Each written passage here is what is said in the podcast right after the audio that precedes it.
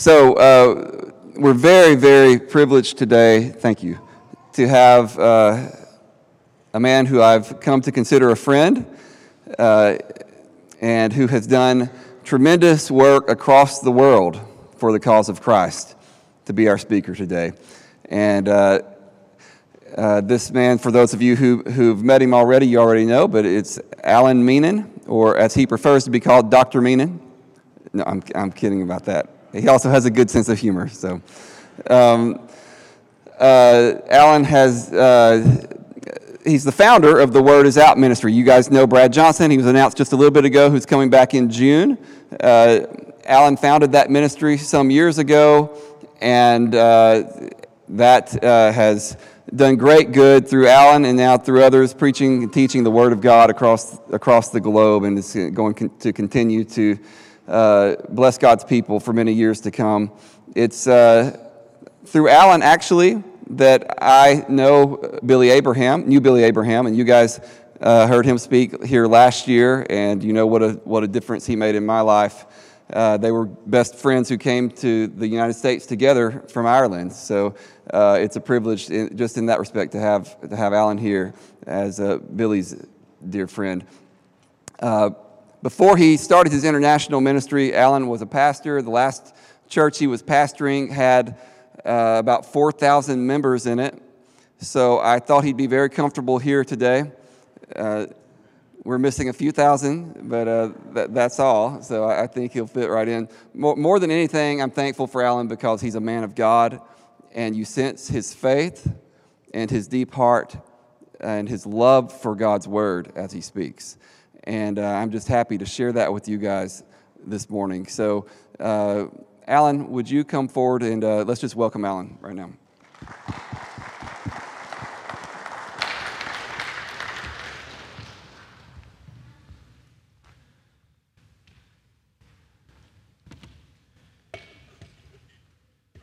I'm sw- I'm small, but is this uh, kind of come up a bit? Yes. Great. How's that? That's too high. Perfect.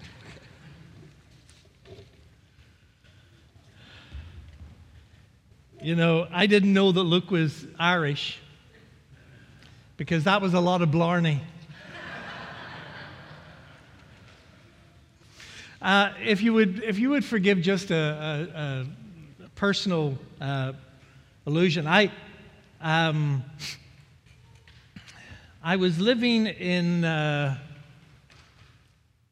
California, and there was an elder in the church there uh, in Los Angeles that um, uh, kept thinking that because I was a small Irishman, you know, my my dear wife had to wear, um, she couldn't wear high heels. Uh, not because I wouldn't let her wear them, because she felt she would tower over me. So he kept saying, you know, you need to buy pair of boots. You know, give yourself another two inches, see? And I said, Have you ever seen an Irishman wearing Texas cowboy boots? And he said, you need, to, you need to do that. Well, with the encouragement of my wife, I went and bought a pair of cowboy boots. And that week, I kid you not, that very week, I got, out of the blue, I got a call from First Presbyterian Church in Amarillo, Texas, asking me if I would be their pastor. So I turned to my wife and I said, instead of buying Hawaiian boots, I should have bought a Hawaiian lei. So I have my boots on. So I'm very much at home in Texas, having lived here for nine years. Um, it's a privilege to be here. Um, I, I am delighted to be with Luke. Uh, I consider him uh, an amazing friend and a great contributor to the Word is Out, and, uh, and a man of God, a man of great integrity and love. And I think you are incredibly blessed to have him as your pastor. And so it's my privilege to, uh, to be here with him and be with you. Will you pray with me? Father, may the words of my mouth, the meditation of our hearts, be acceptable in your sight. For you are our strength and our Redeemer. And in Christ's name we pray. Amen. Some time ago, I came across a little verse tucked away in the Old Testament that you probably didn't even notice and that you would just gloss over. But my inquisitive mind perked up. And it's found in Exodus chapter 20, verse 21. And it basically says this that the people stood afar off. This was on the mountain, Mount Sinai. The people stood afar off, and Moses went into the thick darkness where God was. Now, immediately reading, uh, reading that, I was curious because it presented for me a conundrum.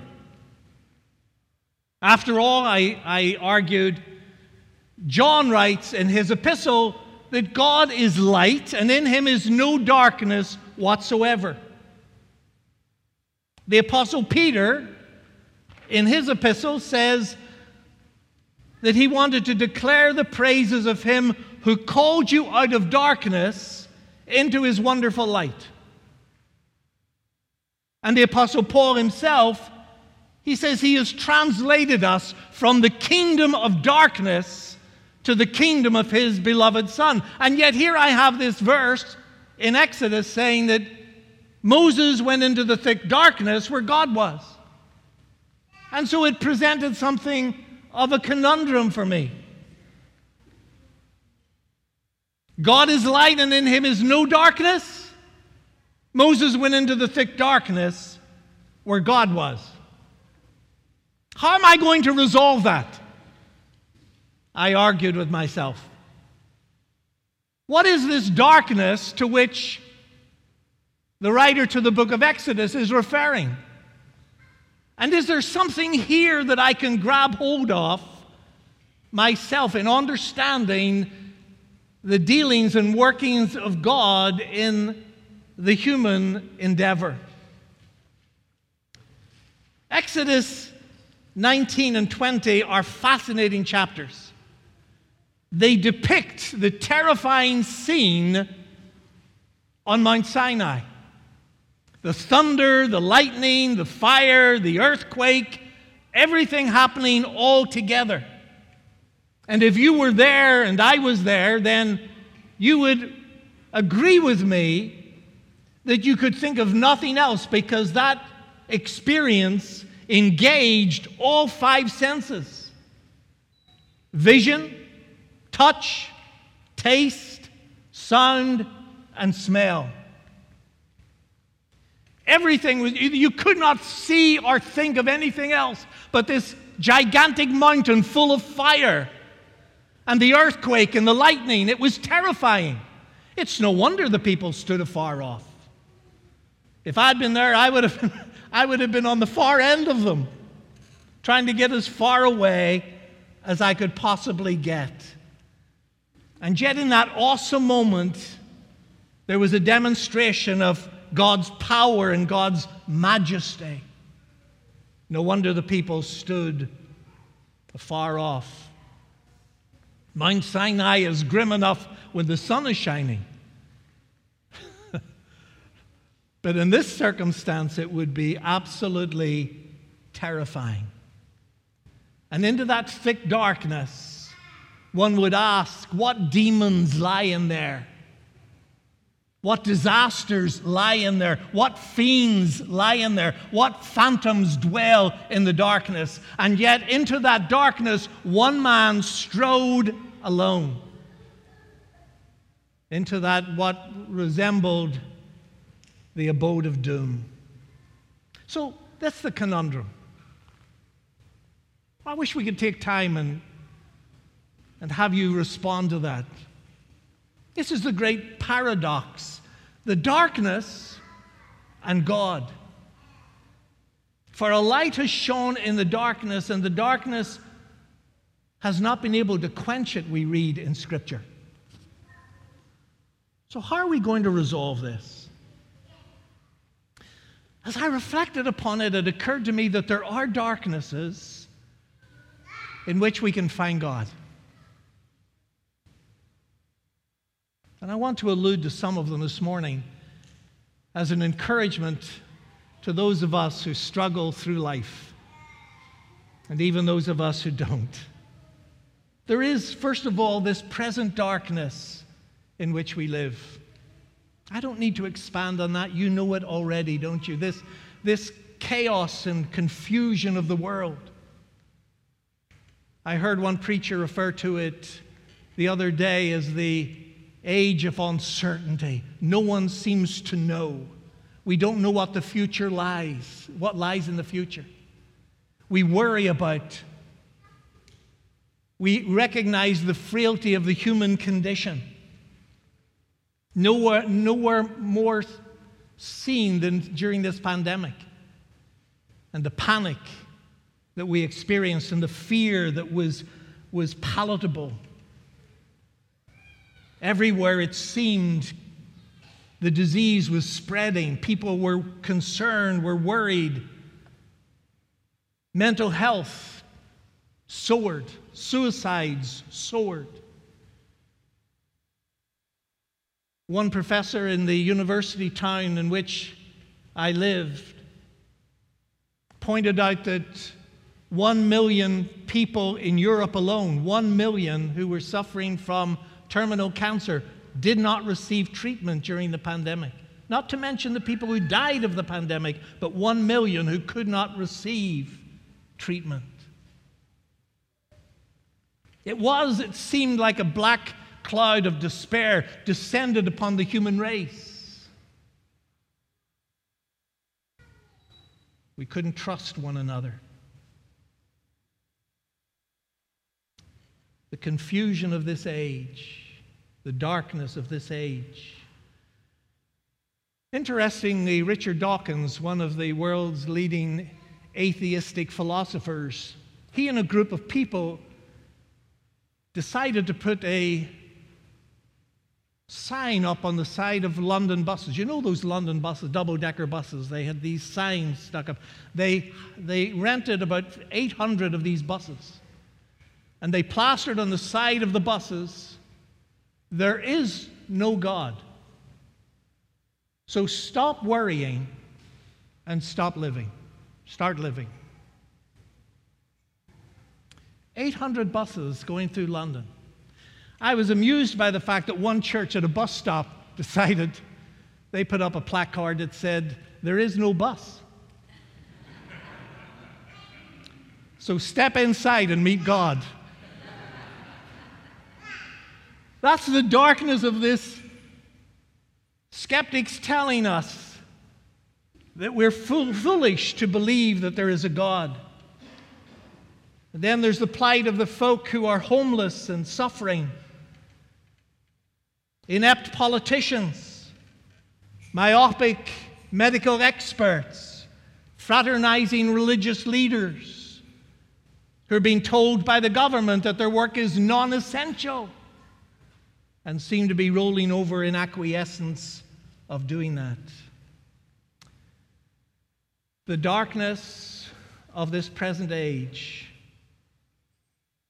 We can't say with great confidence that all's right with the world. The America that I came to 50 years ago doesn't exist anymore. There is darkness in this present age recession, unemployment, financial uncertainty, and hope is in short supply. I'm always taken by that story tucked away in the pages of Mark. You remember the story when the blind man comes to Jesus and asks for his sight to be received, and Jesus touches him and he says, What do you see? And the man says, Well, I, I see, but I, people look like trees walking about. And Jesus touched him a second time. and he was able to see clearly. It's that semi darkness that he was in that would not enable him to see clearly. Present darkness. Now, it's interesting that Mark includes that story because we don't have that. That story is not told by Matthew or Luke or John. And I remember when I was a young student, I was accosted in the university corridor by an atheist, an atheistic lawyer. And he said, um, Are you a Christian? I said, I am. And he said, Well, why would you want to follow a person who couldn't get a miracle right the first time? And I said, What are you talking about? I'd only been a Christian a few years. And he said, Well, this blind man, Jesus couldn't, he had to, t- couldn't heal him the first time. So I didn't know the answer to the question, and that young lawyer, you know, there's another Christian hit the dust. And I went to my minister, I went to my youth leaders, I, I asked, What? Why? And no one could give me an answer.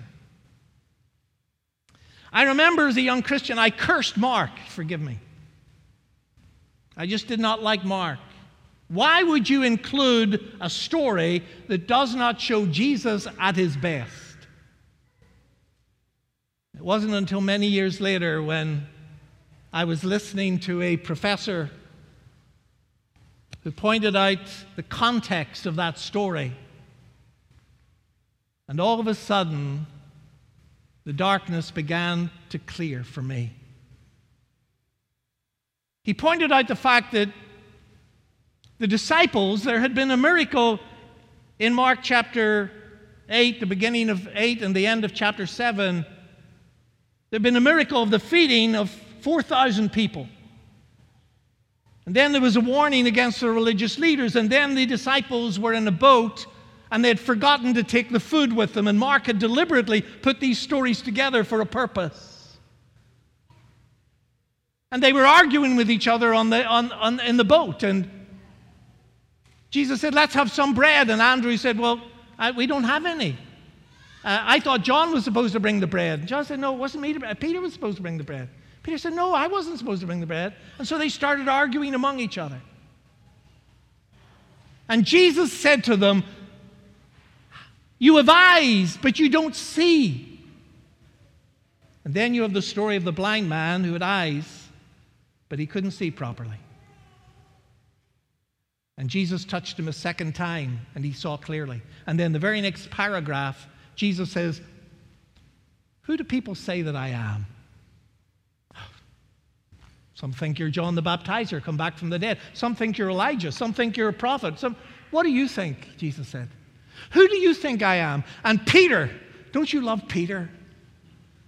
I always think Peter suffers from foot and mouth disease. But Peter says, You are the Christ, you are the Son of the living God. Wow! He was able to see clearly. He'd received a second touch.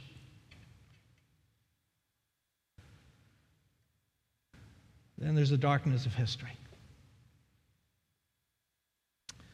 There was a day when Israel experienced thick darkness. When the glory of the Exodus and the might of David and the dreams of the prophets all had been utterly eclipsed. The people of Israel, the people of God, had been taken off into exile. And they felt totally depressed and hopeless as they lived in a foreign, strange land. And we read those lovely words in the Psalms. By the rivers of Babylon, we sat down and we wept. We cried when we remembered Zion. And the Babylonians came and they tormented us and they said, Where is now your God? And no answer could be given.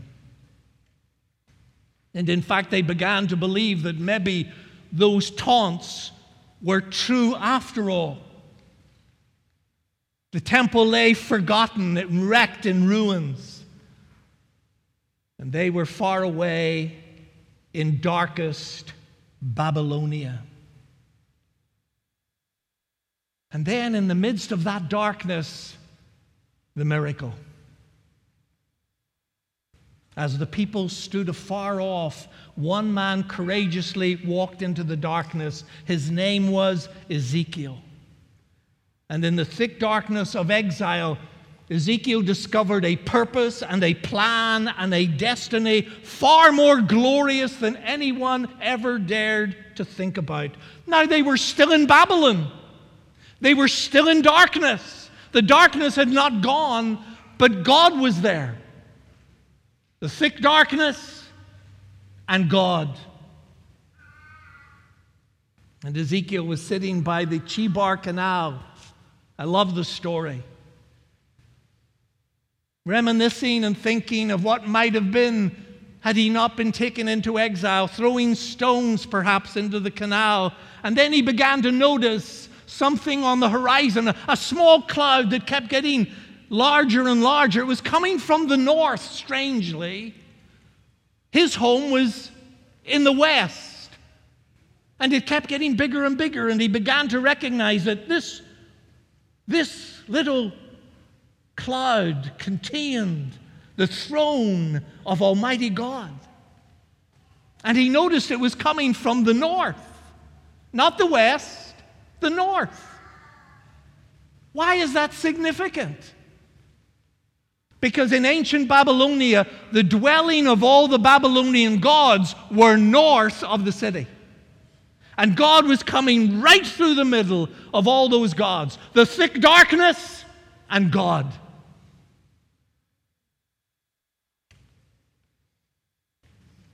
And then there was another moment in Israel's history when Caesar was in Rome, casting his sinister shadow across the ancient world.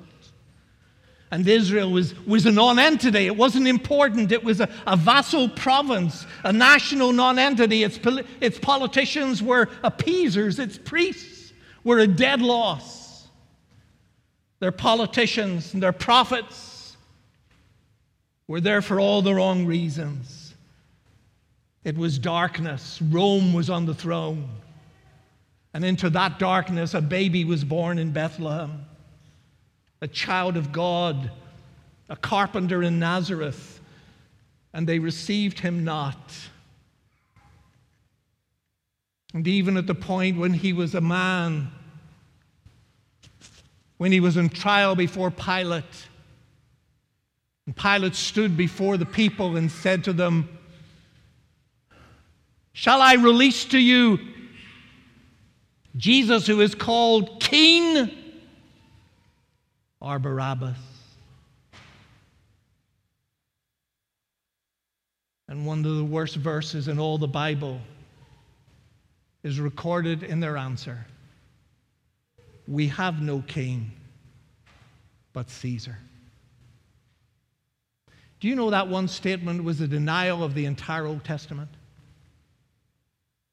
Jesus Christ came proclaiming the kingdom of God where God was the king. Oh, that was thick darkness. We have no king but Caesar.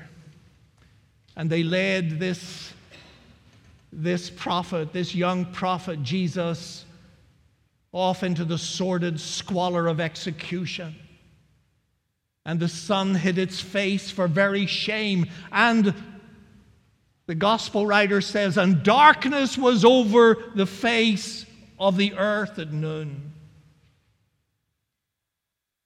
Thick darkness. And once again, the miracle. God was present there as nowhere else in all of history.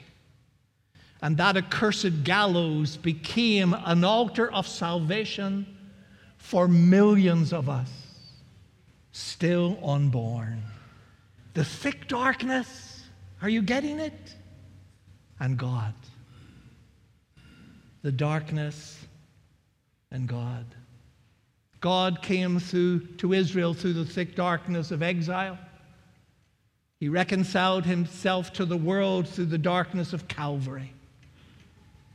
You see, God is not deserting his world. There is no place for pessimism in, the Christi- in Christian thinking. You sang a moment ago, ago that God reigns. This is God's world. I, I hate hearing Christians saying, oh, this is the devil's world that we're in. This is not the devil's world. This is God's world at the last. It will always be God's world at the last. And we can be sure that even in the darkness in which we find ourselves as Christians in a post Christian world, in a world that has become anti Christian, no matter how thick the darkness, we can always say the thick darkness and God. God in the darkness. You see, I want to say this greater than the devil's strategy is divine sovereignty. Now, let me say that again. Greater than the devil's strategy is divine sovereignty. Now, let me say this. This is the next best thing to my text. No preacher is anything better than his text. This is the next best thing. So if you forget everything else I've said, will you remember this? Better than the devil's strategy is divine sovereignty. Thick darkness and God. But let me be a little more personal about the darknesses through which you and I sometimes pass. We've talked about the darkness of the present age, we've talked about the darkness of history. This is the darkness of personal distress. Those trials of life that seem to knock us off our feet and leave us feeling devastated. Something that happens to us, a, a setback in our career, the loss of a home, uh, a pronouncement of, of some medical condition that is debilitating, the onset of pain, a shattered romance, the grief of losing someone that you love and you feel that you are treading the darkness alone.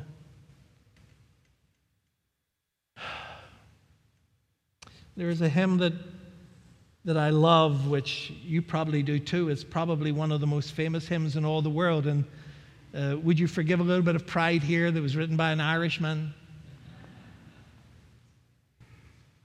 Abide with me. Fast falls the eventide. The darkness thickens. I love this.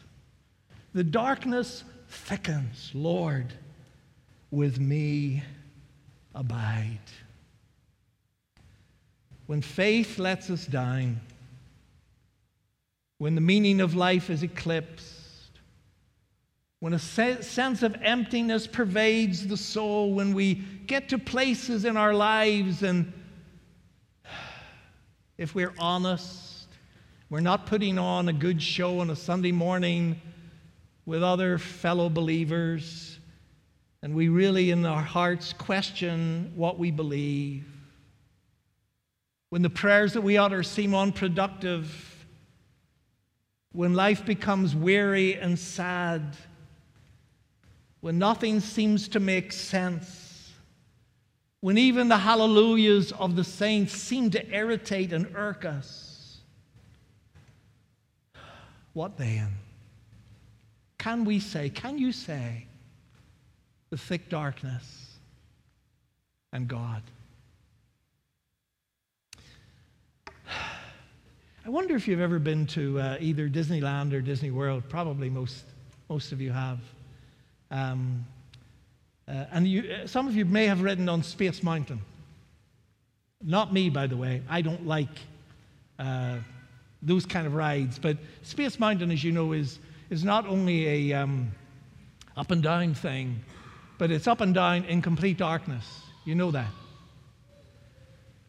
Well, there's a lovely story that of a youngster who was going to Disney World and wanted desperately to ride on Space Mountain. And as, as the time came, as he lined up to get on it, he started getting a little bit nervous. I don't blame him. And he, he started reneging and said, Dad, maybe I, maybe, maybe, maybe, um, um, maybe I shouldn't get on this ride after all. Dad said to him, No, take, it's, it's okay. I'll, I'll, I'll take care of you. Well, they got on the ride. and they plunged into the darkness.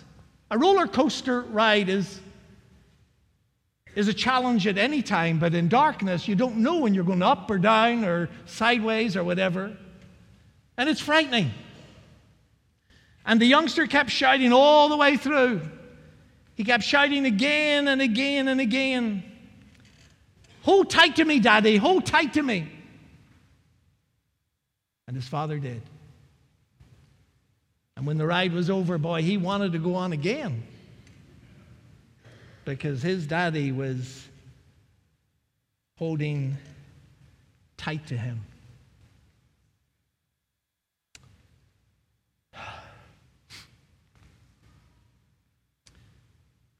There is one who's promised to hold tight to us, no matter how thick the darkness. And all we need to do is cry, Lord, hold on to us. I wonder if you've ever read um, the story of Pilgrim's Progress, where Christian goes into the river and the waters get high and he starts panicking and he, he cries out to Hopeful, his brother, I'm sinking in deep waters. The waves are, are, are overwhelming me. And Hopeful shouts back, Take courage, my brother, for I feel the bottom, the thick darkness, and God. I love the story of Job. That book is an amazing book. The time when Job cries out, Lord, why was I ever born? Life is too hard. Lost his family, lost his wealth, lost his health. Nothing it seemed to live for. And yet, towards the end of the book, we read that the Lord blessed the latter days more than his beginning, the, dark, the thick darkness, and God. So I want to encourage you today not to lose heart. For all of God's people, every saint, the brightest and the best of the sons of the morning, all have had such experiences. But with one voice they cry athwart the centuries, the thick darkness, and God. This inescapable, compelling Jesus. Back in my seminary days, which a long time ago, there was a group of guys who used to, I knocked around with, several of them from Texas. They would play their guitars, they would strum on, and I remember one song they kept singing a lot, a lot. Don't hear it very often, but I'm sure you might be acquainted with it. Standing somewhere in the shadows, you'll find Jesus. He's the only one who cares and understands. Standing somewhere in the darkness is where you'll find him, and you'll know him by the nail prints in his hands. The thick darkness and God. Oh, we could regale you with story after story throughout the scripture. This is not something that is unique to us, unique to you, unique to me. Jacob wrestling at the Jabbok with God and with this oppressive shadow in the darkness. And in the morning, he knew that he had met with God and he named the place Penuel because I have seen the face of God in the midst of my darkness the thick darkness and God. And then there's the darkness of sin. Everybody knows John 3:16, don't we? For God so loved the world that he gave his only begotten son that whoever believes in him should not perish but have everlasting life. But scoot on a couple of verses. And John points out that people prefer darkness rather than light because their deeds are evil, tempting to hide from God. And when you go right back to the beginning of the Bible, it's right there, right from the beginning. From the inception of humanity, Adam and Eve, when they sinned, are hiding from God in the garden. The psalmist says, If I make my bed in hell, surely the darkness will cover me. But then goes on to conclude, You were there even in the darkness. The darkness does not hide from you. You see, What the psalmist is telling us is that God meets us even in the darkness with grace, that evil is overcome with salvation. Simon Peter, on the night of his betrayal, you remember, denied Jesus three times. Do you remember that lovely conversation at the end of, uh, of John's gospel? Simon, do you love me? Yes, Lord, I love you. Simon, do you really love me? Yes, I, I, I, I, I really do. Simon, can you be absolutely sure beyond a shadow of doubt that you really love me? Lord, you know everything. You know I love you. You see, it was three times that Peter had denied him. It was three times that Jesus asked the question. It was three times that Jesus commissioned him the thick darkness and God. Saul of Tarsus on the way to Damascus, the blinding light. He became blind, completely dark. He cried out, Who are you? I am Jesus. It's no wonder the psalmist says, The eternal God is your dwelling place. Underneath are the everlasting arms, thick darkness and God. Here's the last darkness I want to talk about. We've talked about the darkness of the present age, darkness of history, the darkness of personal distress, the darkness of sin. Finally, there's the darkness of death. You see, we're all, should Jesus tarry, we're all going to die. Uh, it was Benjamin Franklin, I believe, who said there are two things that we can be certain of taxes and death. And that seems to be about it. But how are we going to face death when it comes? How are we going to experience that last darkness, that last enemy? We will enter that darkness alone. Everyone else will stand afar off, and we will go there alone. When I was a youngster, as a teenager, I joined a youth organization in my church in Belfast. And there was one song that we kept singing, which which meant the world to me. Will your anchor hold in the floods of death? When the waters cold chill our latest breath? On the rising tide it can never fail, while our anchor holds within the veil. We have an anchor that keeps the soul steadfast and sure while the billows roll, fastened to the rock which cannot move, grounded firm and deep in the Savior's love, the thick darkness and God. Listen, the thick darkness is where God is. Yea, though I walk through the valley of the shadow of death, I will fear no evil, for you are with me. And when Jesus hung on that tree at Calvary, you remember his very last words? He said, Father, into your hands I commend my spirit. I love those words. Father, into your hands, in that great darkness, Father, into your hands I commend. I wonder where he learned those words. It's Mother's Day. And sometimes I think that maybe he learned them on his mother's knee. Father, into your hands I commend my spirit. But when he uttered that prayer,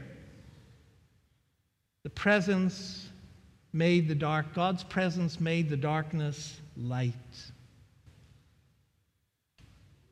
And so when death comes, there is nothing to fear. One of the early church fathers said this Jesus Christ turns all our sunsets into dawns. Or one of my great heroes of the pulpit, a Scottish preacher, said something very similar that I've always remembered because it has burned its way into my heart. The darkest road with Jesus is better than the brightest road without him. I believe that with all my heart. The darkest road with Jesus is better than the brightest road without him. The thick darkness and God. The people stood afar off, but Moses went into the thick darkness, and there he discovered God. It is my prayer for you in this dark age in which we live, in the darkness of, of sin that we encounter, in the darkness of personal distress, that as you walk through the darkness, as you will, as you have, as you may be at the moment,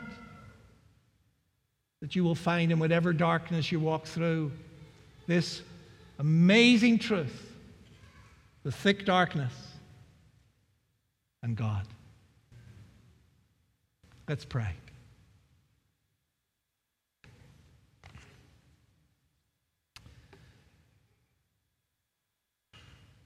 Father God, life can be very difficult with all kinds of twists and turns. And we want to cry to you from the depths of our soul Abba, Daddy, hold us tight. And in that dark experience of our lives, to know your gracious presence, blessing us, comforting us, challenging us, being with us.